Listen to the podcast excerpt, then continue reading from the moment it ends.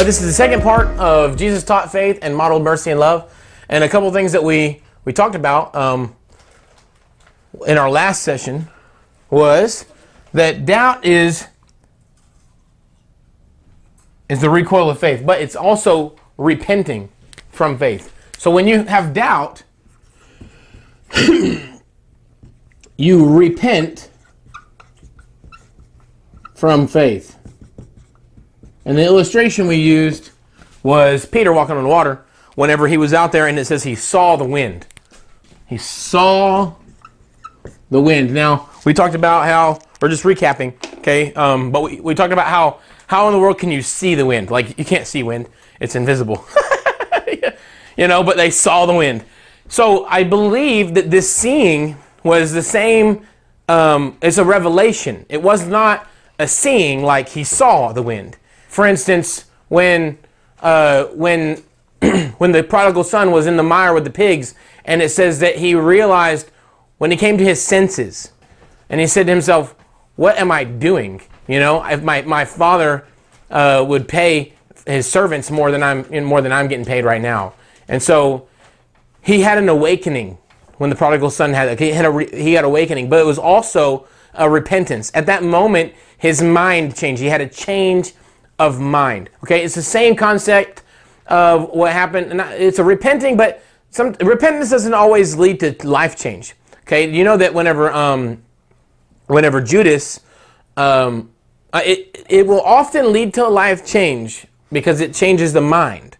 Okay, but godly repentance, many times people don't get that. That sometimes they repent, like for instance, uh, Judas. It says that he repented whenever he realized that they were going to kill Jesus and that Jesus wasn't going to fight back.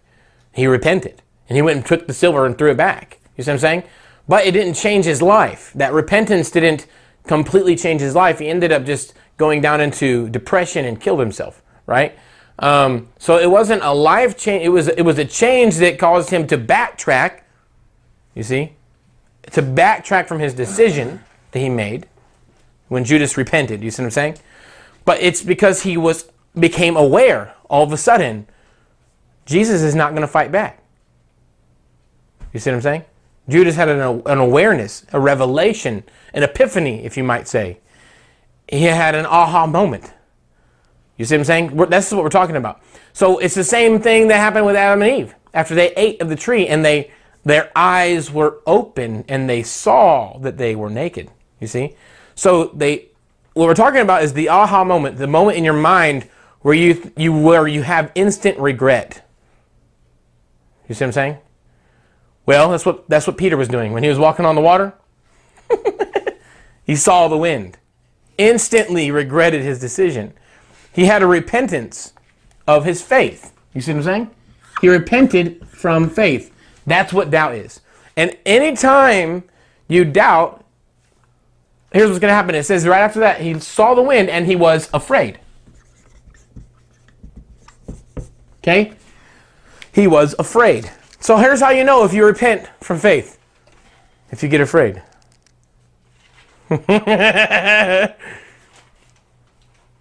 if you are afraid, then you know you repented from faith. Make sense? All right. We also talked about faith as being a mustard seed, right? And we, we, we talked several, we gave several illustrations, I think in Matthew chapter 17, Matthew 21, um, Luke chapter 17, I believe, and somewhere in Mark, right? Uh, I don't remember because they are not in my notes. I had to look everything up. Mark 5, 11, and 6 is what we're over. Mark 11, that's right. So, um, but we talked about how the mustard seed faith wasn't so much about size. And what it was, what it had to do, if you go over to Mark chapter 11, let's go over there real quick. Mark chapter 11. It says, Truly I say to you, whoever says to this mountain, be taken up and thrown into the sea, and does not doubt in his heart, but believes that what he says will come to pass, it will be done for him. So we see here that if you have a certain, certain kind of faith, you can say to this mountain, right? Over here in Matthew chapter 17, he also talks about a mountain, but he talks about a mustard seed faith. He says right here in Matthew chapter 17, um, if you have faith of a mustard seed, um, truly I say to you, because of your little faith. For truly I say to you, if you have faith of a grain of mustard seed, you will say to this mountain, move from here to there, and it will obey you. Nothing will be impossible for you. So you see that Jesus was teaching here it, that, it, that they said, why couldn't we cast a demon out? He says, because of your little faith. I tell you, if you had the faith of a grain of a mustard seed, you could say to this mountain, be moved from here to there, and it would obey you. And over here in Mark chapter 11, he's saying, if you have faith and do not doubt. So what we realize, just a quick version of what we talked about earlier, basically, mustard seed faith is not necessarily the size of your faith. Mustard seed faith really is just faith that has no doubt. That's what a mustard seed faith is. Also, I think it was Luke, might have been Luke chapter 17. Luke 17. yes. Luke 17 talked about, uh, let's look it up. I think it was talking about the mulberry tree, right? And it, they said, increase our faith. Yeah, the apostle said to the Lord, increase our faith. Right after he said, you must forgive your brother seven times, right? He said, if you forgive, or says uh, seven times, uh, if he sins against you seven times a day and turns to you seven times saying, I repent, you must forgive him. And he says, increase our faith. So they never told him to increase their faith about anything else except for forgiveness. not healing the sick, not casting out demons. To the disciples, it was more difficult for them to forgive than to cast out a demon. But what Jesus says is increase your faith, increase our faith. He says, if you had faith the size the, the, like a grain of mustard seed, you would say to this mulberry tree, be uprooted and planted in the sea and it would obey you. And right after that, it talks about how the how the servant would come in. He says, look, if you had a servant coming in to work for you, would the would the guy tell him? I mean, he says right here, does he thank the servant because he did what was commanded? The implied answer is no. He's a servant.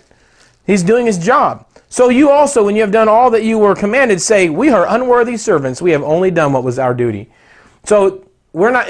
He's saying that uh, in the same context, we're talking about forgiving sin, increasing faith, and doing your duty, all in the same portion here. So whenever he talks about the mustard seed faith, I think it's talking about faith without doubt, and I believe it's also talking about the beginning. A seed is always the beginning of something bigger. It's the beginning. So when Jesus is talking about mustard seed faith, he's talking about the beginning kind of faith. What's the beginning? You must forgive your brother seven times a day if he sins against you and repents seven times a day. What's the beginning of your faith? Forgiveness. That's why the title, we're going to get into more details here. But the foundation of your faith is forgiveness. Jesus Christ died on the cross to forgive you. The, for, the foundation of your faith is forgiveness. The beginning of your faith is forgiveness. The seed of faith, the very beginning of that tree, the, the very beginning, has to do with forgiveness. It's only your duty. To get into anywhere else, you must be able to forgive. If you can't forgive, you're not walking in humility. When we talk about humility, how it's the key to faith. You can, you'll never find faith without humility. Humility is the key to everything. And so the seed, the beginning of your faith, the beginning, the mustard seed portion of your faith, the very beginning of your faith is forgiveness. It's the foundation of it all. Jesus Christ dying on the cross, for God so loved the world, he gave his only begotten Son. The same um, line as Luke chapter 6, where it says, Forgive your enemies, bless those who curse you. It's the foundation of our faith. It's the seed, it's the beginning, it's the very first thing that you plant in the ground forgiveness. And so that's where all other faith comes from. Faith for anything else in the gospel is sprouted from forgiveness, and it's only your duty. It's Christianity 101. You can't even enter into heaven without forgiving your brother from your heart, the scripture says. And so it's the beginning of our faith. Make sense? So I believe that mustard seed faith doesn't really have much to do with the little with the size. Jesus didn't like little faith. That's why he always rebuked them for little faith. Oh, you of little faith, why did you doubt? So when he was on the water, that's what he said to him. Oh, you of little faith, why did you doubt? So we understand that he had faith. And Well, I say this a lot too. Doubt is, is the bully in the room that belittles your faith. Doubt is the bully in the room that belittles your faith. It's the recoil. So we talked a lot about this already. Understanding. We understand also in Matthew chapter 13 when it talks about he's th- throwing the seed out and that some seed fell on the rocky ground. When it fell on the rocky ground, then it says that the birds came and ate it up on the wayside because of the lack of understanding.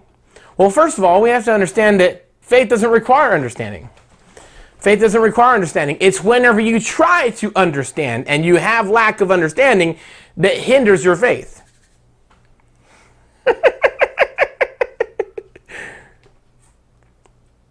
you don't have to have faith. Mean, you don't have to have understanding. The Bible says in Proverbs chapter 3, verse 5 through 6, it says, Trust in the Lord in all your ways. Acknowledge him, and he will keep your path straight. It says, Trust in the Lord and lean not on your own understanding. You don't have to understand. But if you just have to understand, then your lack of understanding will cause you to doubt. And the birds will come steal the word because you just have to understand. And what we talked about was the difference in attitude. We're not talking about seeking understanding as if seeking understanding is a bad thing. It's seeking understanding while you're trusting God. That was the problem with Adam and Eve in the garden. They had a hard time trusting God without understanding. it was their lack of understanding that stole away the word.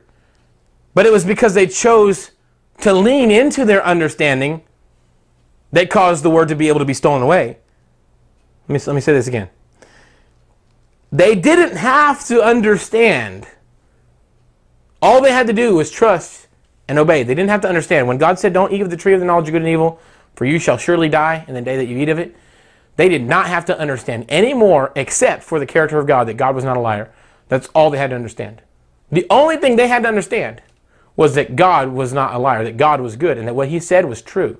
So when they questioned that character of God, that caused them to have a lack of understanding. When Adam and whenever whenever the devil comes in and says, "Did God really say?" Boom, questioning what he said made them not understand what he said because they sought to understand. So the Bible says, "So seeing that the fruit was beautiful and good for eating, and also it was a source of knowledge," right? Genesis chapter three, verse six. Let's go there. So when the woman saw, watch this, watch this. But the serpent said to the woman, You will not surely die. Confusion.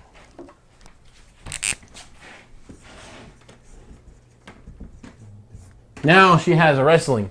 If she had only had one word, she never would have been confused, but she got two words now. Now there's this inner war inside of her confusion. Well, I heard this one thing, but now I'm hearing something different.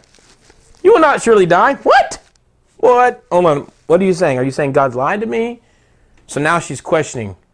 She's questioning in a doubtful way. Listen, when you just have to understand it, in your mind, if you're thinking, I just have to understand this, be careful because it leads to pride. When you, I remember, for instance, the first time I ever heard about tongues, and people started speaking in tongues, and my first question was, I don't understand this. It led to pride. I thought I knew better than what the Bible said. Ah, that tongues is of the devil, my first thought, right? Lack of understanding caused me to doubt. You see what I'm saying? But it's only because I sought to understand, because I thought I had to understand to have faith. You don't have to understand to have faith, you just have to submit. You don't have to understand, you just have to submit. But because I just had to understand before I could believe, then I had all kinds of doubt. You see what I'm saying? Now, when I stopped being so prideful about it, and I just said, All right, Lord, I'm I'm done. I don't understand it. I just know what the word says it's there, and that we can have it, so I surrender. When I did that, all of a sudden I started to gain understanding because I had a different heart, right? Check it out. So over Genesis chapter 3, verse 6. So, so the one, so, uh, or verse um, 4. When the serpent said, You will not surely die, for God knows that when you eat of it, your eyes will be open, and you will be like God, knowing good and evil. So when the woman saw that the tree was good for food, and it was a delight to the eyes, and the tree was to be desired to make one wise. Again, seeking of understanding,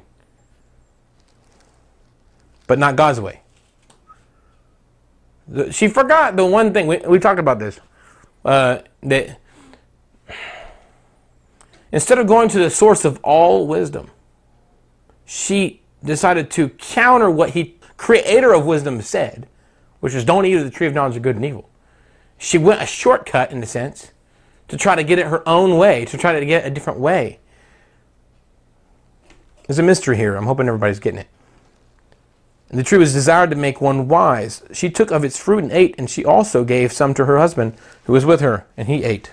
And the eyes of both were opened, and they knew that they were naked. All right, so you see this that she sought to understand.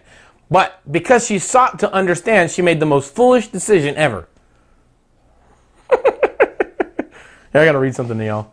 I posted. Everybody when everybody's trying to go with what they what feels right or or they, they, people are very emotionally driven. They're, they're driven by their emotions, their feelings. So I put on here, most people look at the world through the lens of their feelings. Feelings of injustice, euphoria, or insecurity. When I say euphoria, I mean pleasure, right? So they're always looking through their feelings injustice, euphoria, insecurity. These are very distorted lenses. We must begin to learn how to see through love, wisdom, and faith. So put on here when you feel injustice, look with the lens of love because love covers a multitude of sins, right? Love will help you see the other person and what they need rather than what you need. Love brings out patience, kindness, humility, consideration of others. Love listens and seeks to understand. Love isn't self seeking. Love remains calm even under pressure and it continually forgives and shows mercy. Always looking for the best in others and drawing it out of them. Love does not rejoice in evil or, or when evildoers get what they deserve. Y'all find that out? Y'all hear that? Love only rejoices when truth wins. Love carries heavy burdens. It never gives up, and it has no reason to not trust since it is always willing to give. You cannot steal from love because love would have given it away anyway. Love never fails. When you feel good, like, like she said, she saw that the tree was pleasing to the eyes, right? When you feel good, when you feel good, look with the lens of wisdom and begin asking, where does this end? Just because it feels good doesn't mean it is good. Wisdom sabotages the snares of life. Let me say that again. Wisdom sabotages the snares of life. Every mouse likes the cheese, but not every mouse sees the trap. Wisdom must be sought after. It, it doesn't just come. We're talking about true wisdom, not earthly wisdom. We're going to get to that in a second. I have been around many people who have failed many times, and they never learn from their failures, right? And they don't gain any wisdom. They simply repeat the cycle again and again and again. They're not gaining wisdom. Even though they have the experience, they have no wisdom. Wisdom is key to growth as a person. Wisdom will help to prevent many cat- catastrophic decisions. Watch this. Wisdom is not knowledge alone or even understanding. We're talking about wisdom versus understanding. Wisdom is not knowledge. Wisdom is not understanding. Wisdom is the application of those things. Yet we must be careful with worldly wisdom. This leads us to godly wisdom. Godly wisdom does not require understanding. mm. Godly wisdom does not require understanding, it only requires faith and obedience. This is why the tree of knowledge of good and evil was such a bad thing for Adam and Eve to eat. The woman would have been wiser to obey God. Wrong knowledge produces lack of wisdom. She heard two things. She had knowledge from God and she had knowledge from the devil. You see? And that knowledge from the devil caused her to question and have a misunderstanding. But she still should have chosen to trust God. That would have been wiser. You see what I'm saying? This is why the tree of knowledge of good and evil is such a bad thing for the Adam and Eve. The woman would have been wiser, right? She, she sought understanding. Genesis 3 6. So when the woman saw that the tree was good for food, that it was a delight to the eyes, the tree was to be desired to make one wise, she took of its fruit and ate. Just because it looks good, feels good, sounds good, does not mean that it is good. People say that all the time about weed, right? Well, God created weed. We should be able to smoke it. You see what I'm saying? It was only one cigarette. I hate that. Just because it feels good doesn't mean it is good. You know? Wisdom. Look at the end results. Okay? You must examine the fruit. We must seek the creator of wisdom, that is God. Watch this. When you feel insecure, then you must look with faith. Most importantly, you must have your faith in the right thing. People will fail you. That is why you need love, right? God will never fail you. That is where your faith can rest. Faith never loses hope because without hope, faith has no strength. Let me say that again. Faith never loses hope because without hope, faith has no strength. The feeling of insecurity is a telltale sign that you have indeed put your trust in something that was never designed to hold you, sustain you, make you, or define you. Let me say that again. The feeling of insecurity is a telltale sign that you have indeed put your trust in something that was never designed to hold you, sustain you, make you, or define you. God has given us many things in life to help us, but we were never supposed to run to those things for our security. Money, relationships, and things should not become God to us. Insecurity is a sign of idolatry. If you have insecurity, if, you, if you're insecure, that means you have idolatry. if you're insecure, that means you put your faith in something that was shaky. Okay, well, God, but I'm trying to trust God, but I still feel fearful. No, no, no, no. You're not putting your faith in God. You're putting your faith in your understanding. Let me say that again. So when people say, "But I am trying to trust God," I just, I'm just feel, I'm questioning. I, I, I'm just, I'm having a no. That means that you're not putting your faith in God. That means you're putting your faith in your own understanding. And God's not lining up with your understanding. That's why you doubt. Let me say that again. Y'all understand what I'm saying? When people are trying to follow God, and they say, "Man, I just, I'm struggling trusting God." You're right. You're struggling trusting God. You're trusting yourself. Get yourself out of the way. Tell yourself, shut up. You don't know what you're talking about. you have to die to yourself. You have to look at yourself and say, you don't know nothing.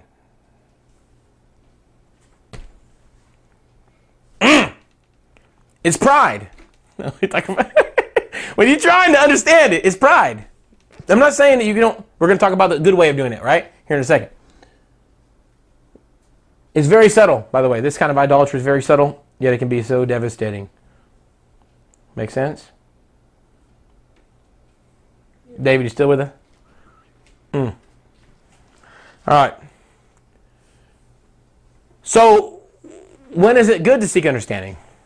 Well, we see here, we, we talked about the difference between Zechariah and Mary. We're going to briefly talk about this because we're already into our time way too much. How could you know? So whenever Zechariah was coming in, he's talking about the two different ways of handling this. So when Zechariah, it's all about the heart issue. Okay? It's the difference between the child who's saying, hmm? Oh, my hand itches. Oh, sorry. this is the difference between the child saying, Daddy, why is this happening? Or or the child saying, But why? two different attitudes. Same question, two different attitudes. One is having a hard time trusting. One is really wanting to know so they can become better. Okay? Um, make sense? All right. Well, what am I doing wrong now, Zach? Versus, uh, what, what do I need to fix, Zach? You know what I mean? So when people question your motives, that's what happens. So, or they question the character, the question. All right, so check it out. How can I know this? So Zechariah, when when when Gabriel said, "Look, hey, I've heard your prayers. We've heard your prayers, and you're gonna get your wife's gonna be pregnant," and he's like, "How can I know this? She's old and I'm old." And he said, "I'm gonna strike you mute because you didn't believe me." All right, that's one response. So you see, Zechariah asks a question. You you might think, well, that's not fair. He was just trying to understand. Yeah, that's the problem. He just needed to trust and obey. Okay? It's all about the heart. Now, what about Mary? Gabriel, the same angel came to her. I mean, it's not like they had a different mood swing or something like that. Like one angel was had a better mood than the other angel. Same angel comes comes down and talks to. same angel comes down, uh, talks to Zechariah. Zechariah gets muted, right? Mute button.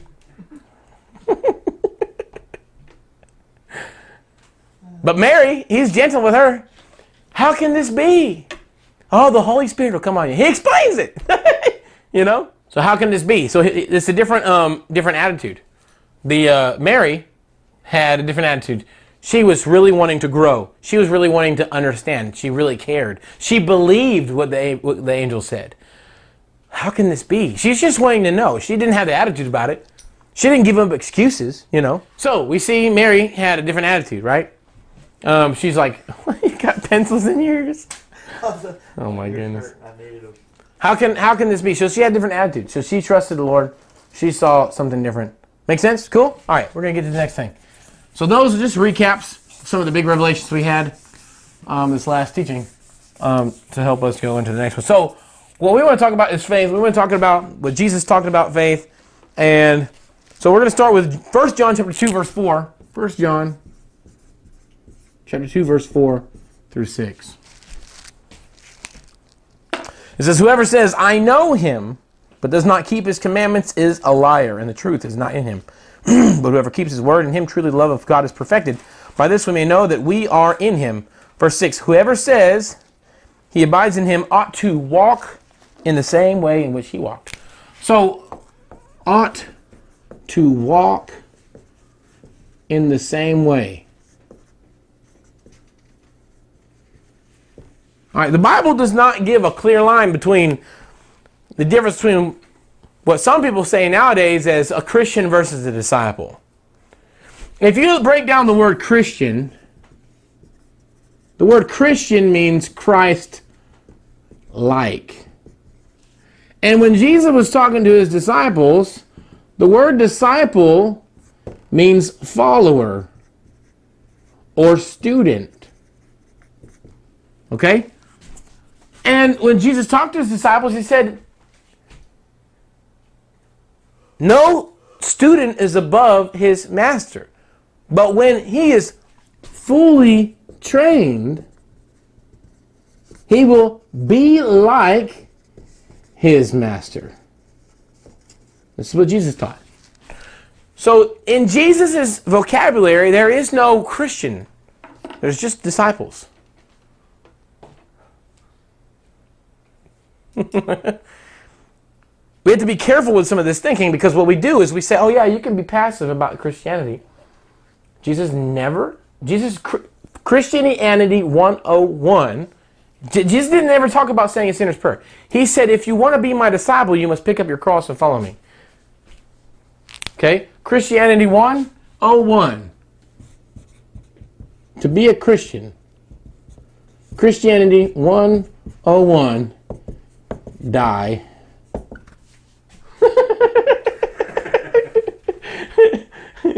you die to self. Why? It's, this is the doorway to faith. When you die to yourself. We talked about a second ago. How can you have faith if you don't put your own self aside? Trust in the Lord and lean not on your own understanding. You got to die to do that. You have to tell yourself, shut up. You know? You don't know what you're talking about, right? You have to tell yourself, hey, be quiet. You have to put to death the deeds of the flesh. You have to, hmm. Make sense? You have to die. Christianity 101. You cannot be a disciple of Jesus.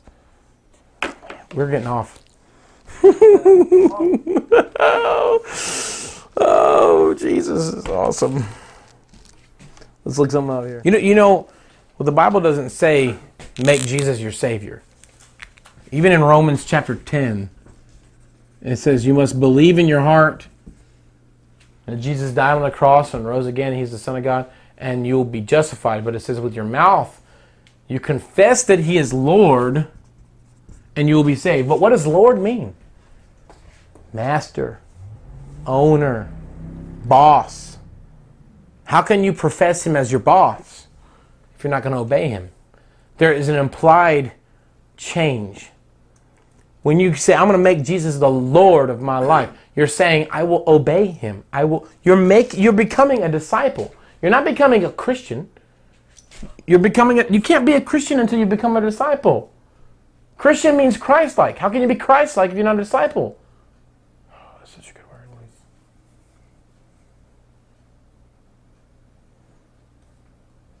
Christian means Christ like. You cannot become Christ like if you don't follow him, if you don't learn from him, if he doesn't teach you. You have to be a student to become a Christian. If you want to be like Christ, you must study.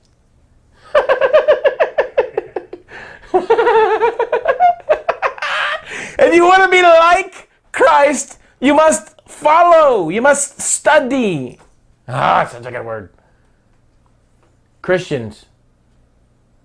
A lot of people, I've heard people say that before, and they're mean, well, they're well-meaning people. People I love, people I respect. I've heard people I love and respect say this thing. Well, I was a Christian, and then one day I made Jesus Lord. Then you weren't a Christian before that. You were a Christian when you made him Lord.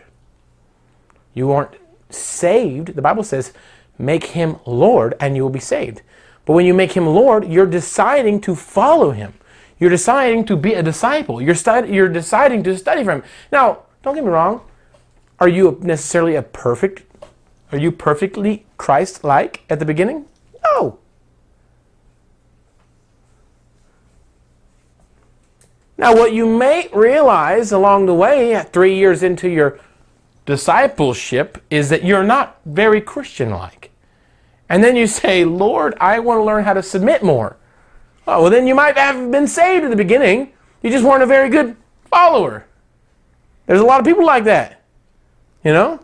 There were some people that were a little closer to Jesus than the other disciples by their own choice, by their own devotion, not because Jesus picked them.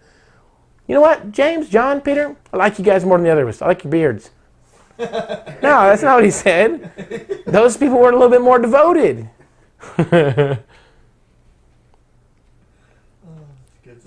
right? Thomas, you smell. I think I'm going to dab you as doubting Thomas.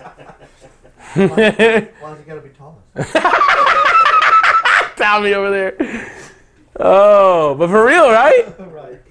I mean, Jesus didn't pick favors based off their looks and smells. He picked people closer to him because of their humility.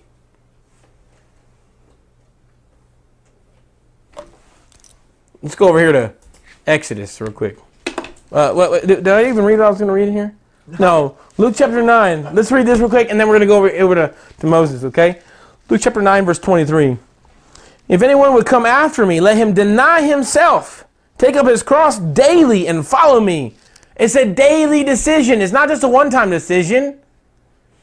Before you make the one time decision, make sure you're ready to make the daily decision. the daily decision. For whoever would, I'm not saying you don't have a one time experience born again, right? Everybody gets born one time. I preach this a lot. Born again, it's a one time experience. But there's a daily dying. Every day you die. Every day you pick up your cross. Every day you deny yourself. That's part of being a disciple. You deny yourself and follow him. For whoever would save his life will lose it. But whoever loses his life for my sake will save it. For what does it profit a man if he gains the whole world and loses or forfeits himself? And some translation says forfeits his soul. For whoever is ashamed of me and my words, of him will the Son of Man be ashamed when he comes in his glory and the glory of the Father and the holy angels. That doesn't sound like your typical evangelism message. Hey guys, if you want to get saved, make sure you preach Jesus everywhere. Because if you're ashamed of him, you're going to hell. Hey, Why don't we, and then, you know what I'm saying? Think about this for a minute. Hey, you know what? If you want to get saved today, you need to forgive everyone. Because the Bible says if you don't forgive your neighbor from your heart, then God won't forgive you. So, but we teach this message hey, everybody say this sinner's prayer. Now, Jesus is making it clear who his disciples are. My disciples forgive his neighbor from his heart. My disciples deny themselves daily. My disciples, what it says here, they're not ashamed of me. Jesus is, what is Jesus doing? He's saying, look, we're going to go down into this garden. And I'm going to show you, Tommy and Dustin, this is a, this is a pear tree. Let me show you something real quick. This is what a pear looks like. Looks like this. It has a little stem on top and a little top body right here. And then it has this little, you know, swollen dot. That's, that's, this is what a pear looks like. Sometimes it has a little crease like that. That's, that, that is a pear. And if you go out there and you see this hanging off of the tree instead,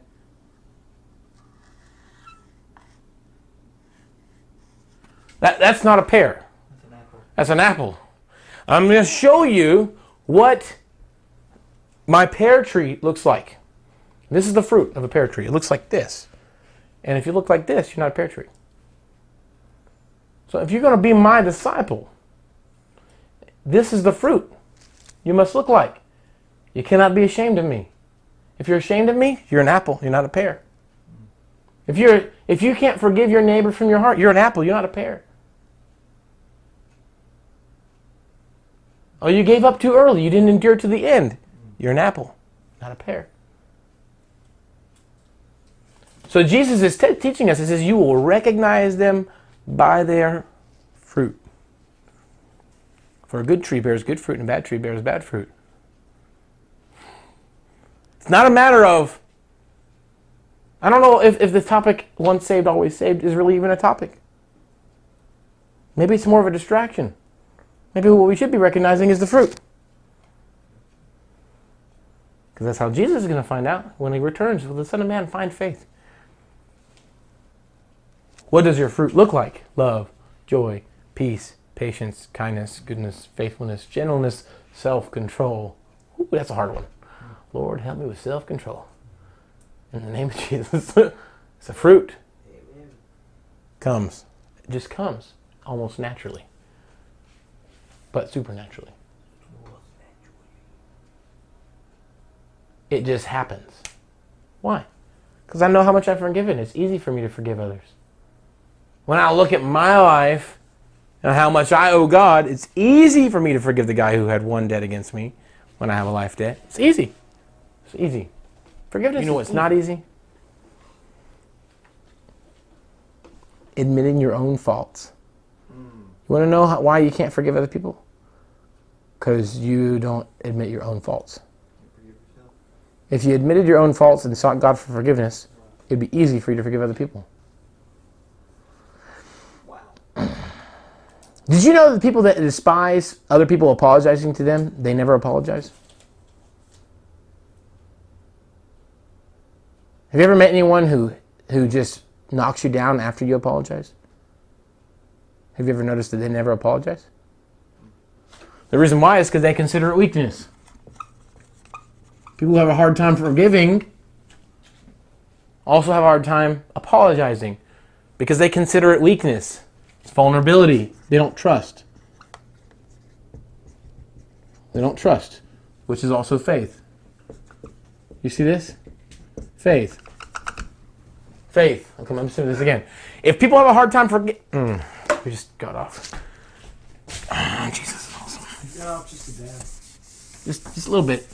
Just, just a little bit. All right, check it out. Had that tally. Weakness. People who have a hard time forgiving.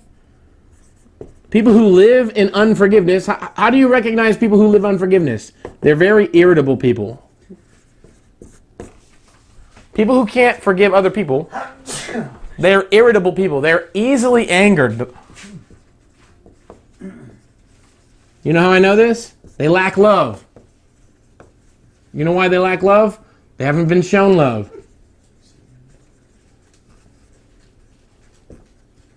You see this?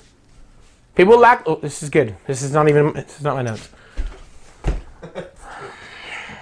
Weakness. Why? When people don't apologize, people don't listen. People who don't apologize despise other people that do apologize.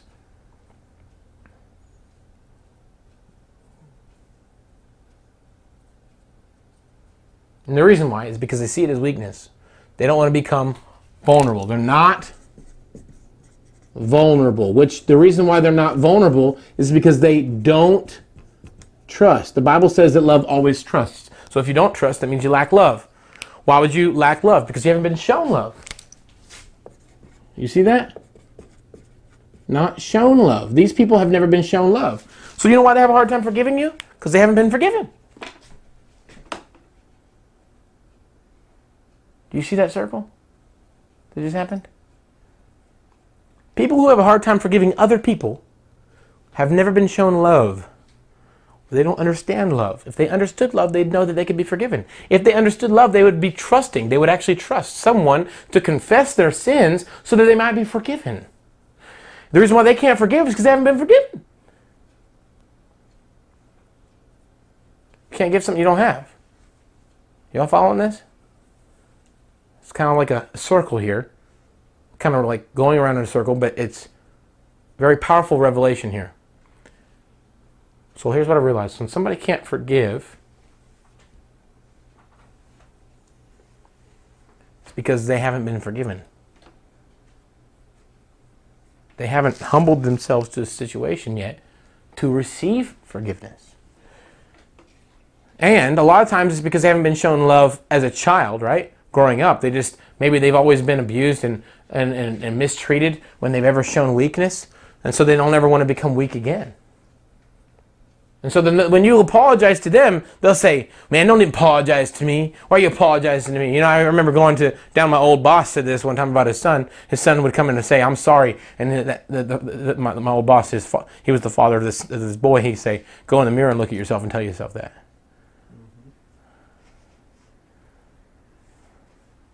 People who don't know how to apologize don't know how to receive apologies. It's a powerful word. Are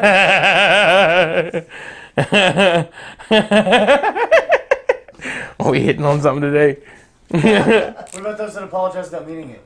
Because they say it so often. What is their hang up on that? That they it's such a knee jerk reaction that there's no meaning behind an apology. Yes, that can happen too. Okay.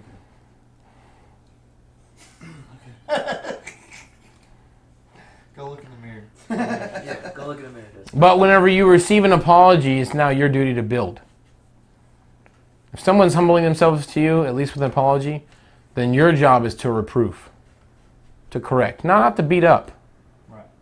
but to, to say, okay, well, how can we help prevent this from happening? See what I'm saying? When I apologize to God for my sin, then I ask Him, God, teach me how not to do that again. And then He admonishes me. See what I'm saying? So apologies are really not for you. They're for the person who's apologizing. So if they're not meaning it, then they're just not meaning it to for, to themselves, really. A- Apology means I humble myself. Right. But me apologizing to you doesn't fix you. Right. Fixes me. if I humble myself, if I uh, if I Okay, if you're living in love, eh, you never even need anyone to apologize to you. You've already you've already given it away. Okay? So you've already given them generously something they don't deserve. That's what Jesus did. God didn't come save us after we apologized. He came and died for us, gave. We stole from him, and he still gave before we apologized. Knowing that many of us would not apologize, still giving freely, right? So that's why when we apologize to God, it's not about getting um, something, it's about getting grace. Make sense? When you humble yourself, do you get grace. You've already been shown love. You got love without being humble. God showed you love. Check this out. God showed you love without you having faith at all. You received love. God gave it to you. He showered you with love without you ever having to do anything for it. Make sense? And the grace was also purchased for you. So it was free. You didn't have to earn it. But it's through your humility that it releases grace into your life. What is that? Favor. Okay? Favor. It just means that they can get somewhere with you. Make sense? So, who's that favor for? The one who's apologizing. So the apology is never for the person you hurt. Forgiveness is for the person who, hurt, who got hurt.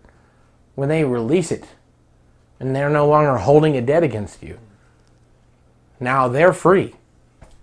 As long as and you're also free. But but you don't you the the, the an apology is for restored relationships. You see what I'm saying? It's it's it's favor. Now you're now in my good grace because you apologized. You see what I'm saying? But that also means that if they're humble enough to truly apologize, they're humble enough to also receive correction. Now, if the person just keeps on coming and beating you down, then there's no forgiveness there. You just walk out of there. I did. I, I apologize, and if I don't receive forgiveness, well, I wouldn't have received it anyway. Forgiveness has to be offered before you apologize. That's what happened with God. When God doesn't mean you get forgiveness. You don't get forgiveness till you ask for it, but it's still offered to you, whether you ask for it or not.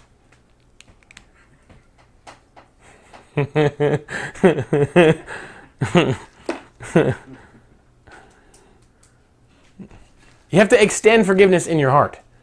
Otherwise, you just get irritable and you have resentment. God is not resentful to us. That's what the Bible says. I will no longer be angry with you. I will no longer hmm, chide, the brew on the thought of your offense. Let's look at that word, chide.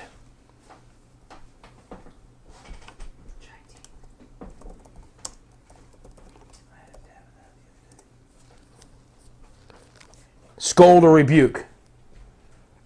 Scold. Ah, why'd you do that? Berate. Reprimand. The antonym is praise. praise. So to chide, it's it's I, I I I guess chide is really more of a rebuke than it is a. But resentment is to dwell on. Resentment. It means you've held. You know what resentment is? It's when you keep on holding offense against someone continually. That's why love keeps no record of wrong. Keeps no record of wrongs. Because so the Bible says love is not irritable or resentful. Another translation says it's not easily angered and it keeps no record of wrongs. How do you get angered easily? Because you kept a record of wrongs. So if you find yourself continually getting angry, that means you're you're falling short in love. See, nobody has to apologize for you to give somebody love. You can love without an apology. Love your enemies. Do good to those who persecute you. Bless those who, cur- pers- who, curse. you. Whoever says he abides in him ought to walk in the same way in which he walked. And with great power, the apostles. All right, so we're talking about love and forgiveness, right? This is the beginning of it all, right? To die to yourself. It's the beginning of faith. All right, so we'll just recap with this. Dying to yourself is the beginning of faith.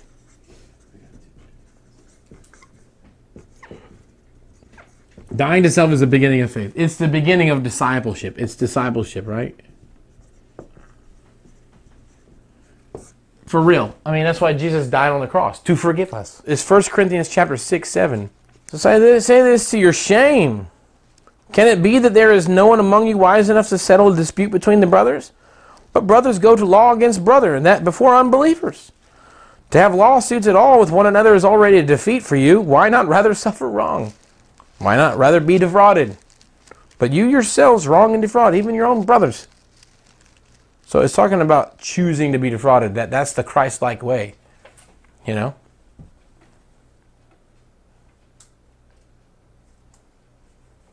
Strange. Turn the other cheek. Jesus was serious about that. like, turn the other cheek. I mean, Goeth tells uh, Schindler that his power comes from the fear the Jews have of him. They know that he can kill at any point. And Schindler disagrees. He says that this is not power. True power lies in awe and respect that comes from having the ability to kill, but the will not to. To spare life. That's true power. You know, to forgive, to relinquish. Amen. Praise the Lord. Hey, thank you for watching and listening to this channel. Be sure to hit the like button and share it to your friends. And subscribe to our channel for more content every single week. And if you haven't yet, go visit our website at bombszs.com. We have a lot of content there and a lot of things for you that are absolutely free. So be sure to utilize us as much as possible. We hope that you were blessed by this message. Till next time, have a blessed day.